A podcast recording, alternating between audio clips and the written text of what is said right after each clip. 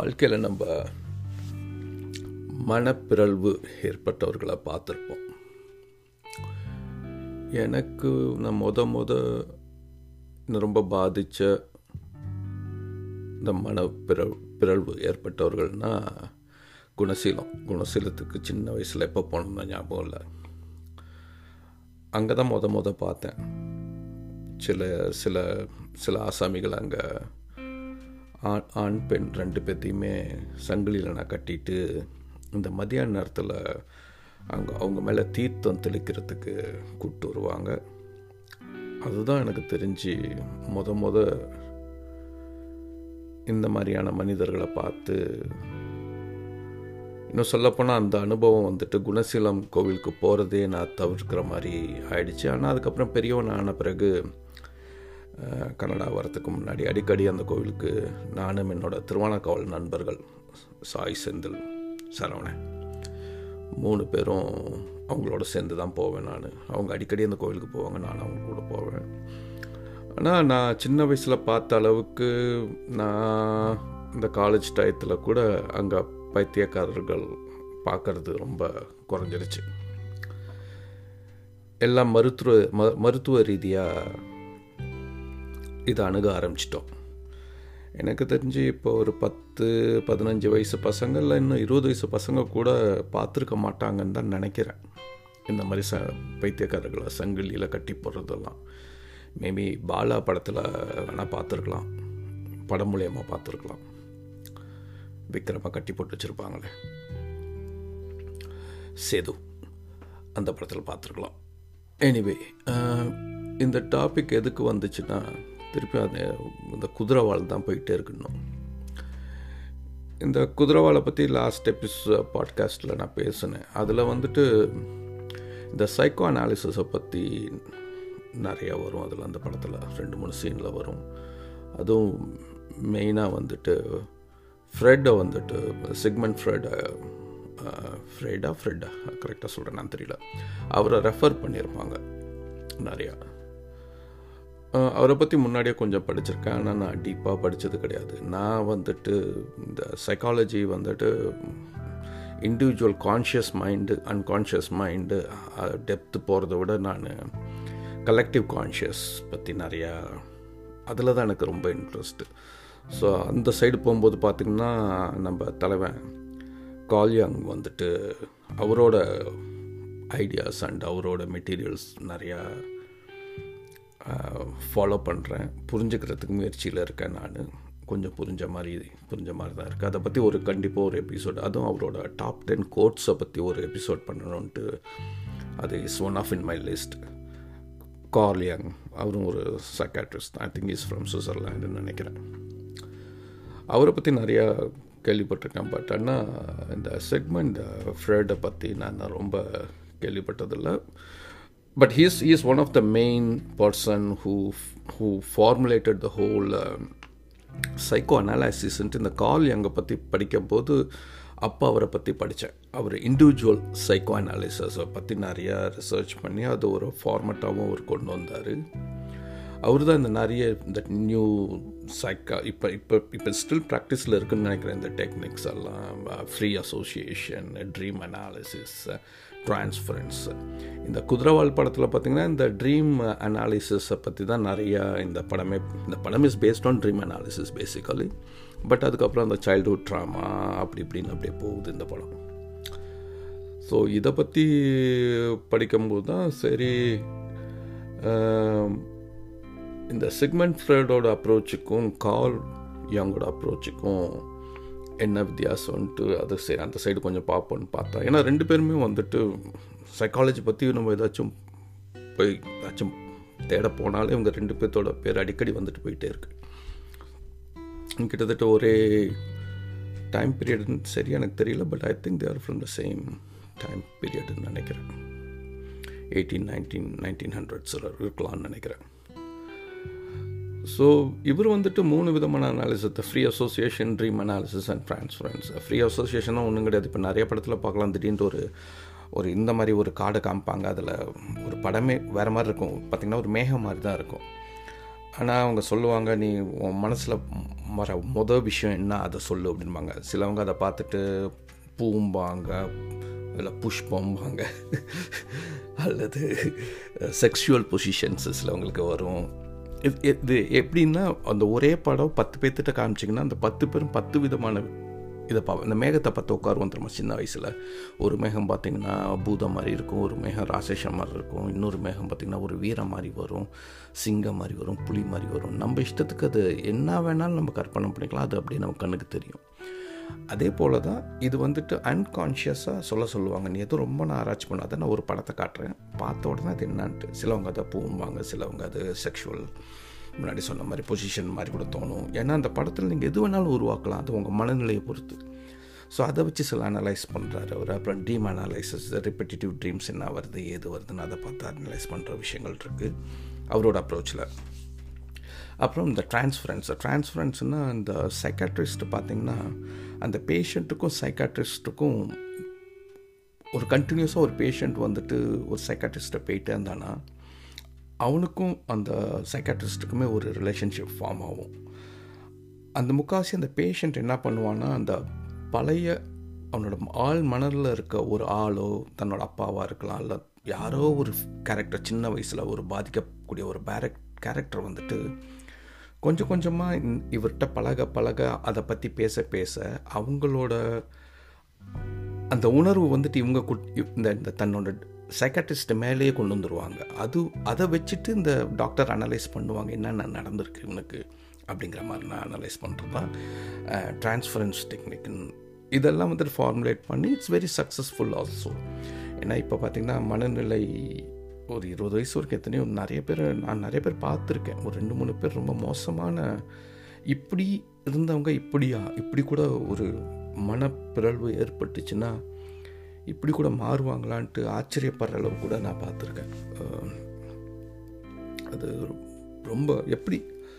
ஏன்னா சம்மந்தமே இருக்காது. அவங்கள ஒரு பத்து வருஷத்துக்கு முன்னாடி பார்த்த ஆள் அந்த மன இது பாதிக்கப்பட்ட பிறகு அவங்க காண போயிடுவாங்க. அந்த அந்த பத்து வருஷத்துக்கு முன்னாடி நம்ம பார்த்த ஆள் வந்துட்டு இருக்க மாட்டான். அப்படியே மாயமாக மறைஞ்சிருவான். வேற ஒரு வேற ஒரு பர்சனாலிட்டி அங்கே இருக்கும். அது அவங்களுக்கே தெரியாது. அது எவ்வளோ பெரிய விஷயமா இல்லை. அந்த மாதிரி பாதிச்சிட்டோன்னா என்ன நடக்கும்? எது நடக்கும்ட்டு அந்த இதுக்கு போனால் தான் தெரியும் போல்.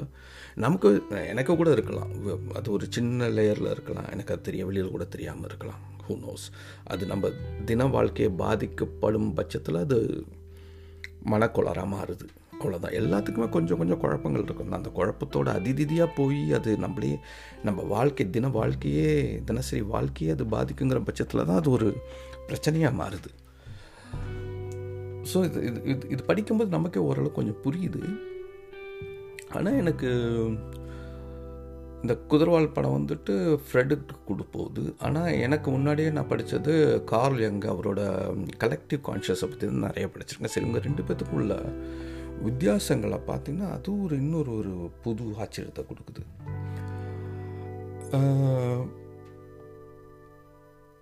அது ஒரு நிமிஷம் நோட்ஸ் மாதிரி எடுத்து வச்சதை படிப்போம். ஃப்ரெட்டு வந்துட்டு அவரோடது வந்து அன்கான்ஷியஸ் மைண்டு அவர் எப்போதும் ஒரு தனிப்பட்ட மலத்தை வச்சு தான் அவர் அவரோட ஆராய்ச்சி இருக்குது வேற வந்துட்டு யங் வந்துட்டு என்ன பண்ணுறாரு கால் யங் அந்த அந்த யங்னு சொல்கிறது ஒரு வித்தியாசமான வார்த்தை அந்த வார்த்தை. அவர் வந்துட்டு ஒரு தனி மனிதனுக்கு எப்படி உணர்வுகள் உள் உணர்வுகள் இருக்கோ அதே போல் இந்த சமுதாயத்துக்கும் ஒரு உள் உணர்வு இருக்குது எப்படி ஒரு தனி மனிதனோட உள் உணர்வுகள் அவனை எப்படி வந்துட்டு பாதையை கூட்டு போதோ அவனோட வாழ்க்கை பாதையை எப்படி அமைக்குதோ அது மட்டும் இல்லாமல் இந்த சமுதாயத்துக்குன்ட்டு ஒரு அன்கான்ஷியஸான ஒரு ஒரு ஒரு கலெக்டிவ் அன்கான்ஷியஸ் ஒன்று இருக்குது அதுவும் நம்மளை வழிநடத்தி கொண்டு போவோங்கிறாரு அது உண்மைதான். எனக்கு அது அது புரியுது. ஒரு சின்ன எக்ஸாம்பிள் எடுத்துக்கிட்டோன்னா இரண்டாம் உலக போர். அது ஒரே ஒருத்தனோட மனசில் தோணுனது அவனை சுற்றி இருந்த நாலு பேர்த்துக்கு பாரு வச்சு நாலு நாற்பது நாற்பது நானூறு அப்புறம் நாலு லட்சம். அழிச்சானுங்க. கோடி கணக்கில் அழிச்சானுங்க. இது அதாவது இது ஒரு ஒரு one of the bad example but எப்படி வந்துட்டு அந்த ஒரு மனிதனோட ஐடியா அது எப்படி பரவுச்சுன்னு பாருங்கள் அப்படியே வியாதி மாதிரி பரவிடுச்சு. ஒரு நாடு ஃபுல்லாக பரவுச்சு. பக்கத்தில் உள்ள நாட்டை போய் அடிக்க ஆரம்பித்தான் உள்ளுக்கு இருந்தவங்களை அடிமைப்படுத்த ஆரம்பித்தான் அடித்து துவம்சம் பண்ணானுங்க எல்லாத்தையும். கேஸ் சேம்பரில் வச்சு கொளுத்துனானுங்க இல்லைன்னா கேஸை போட்டு கொன்னே விட்டானுங்க.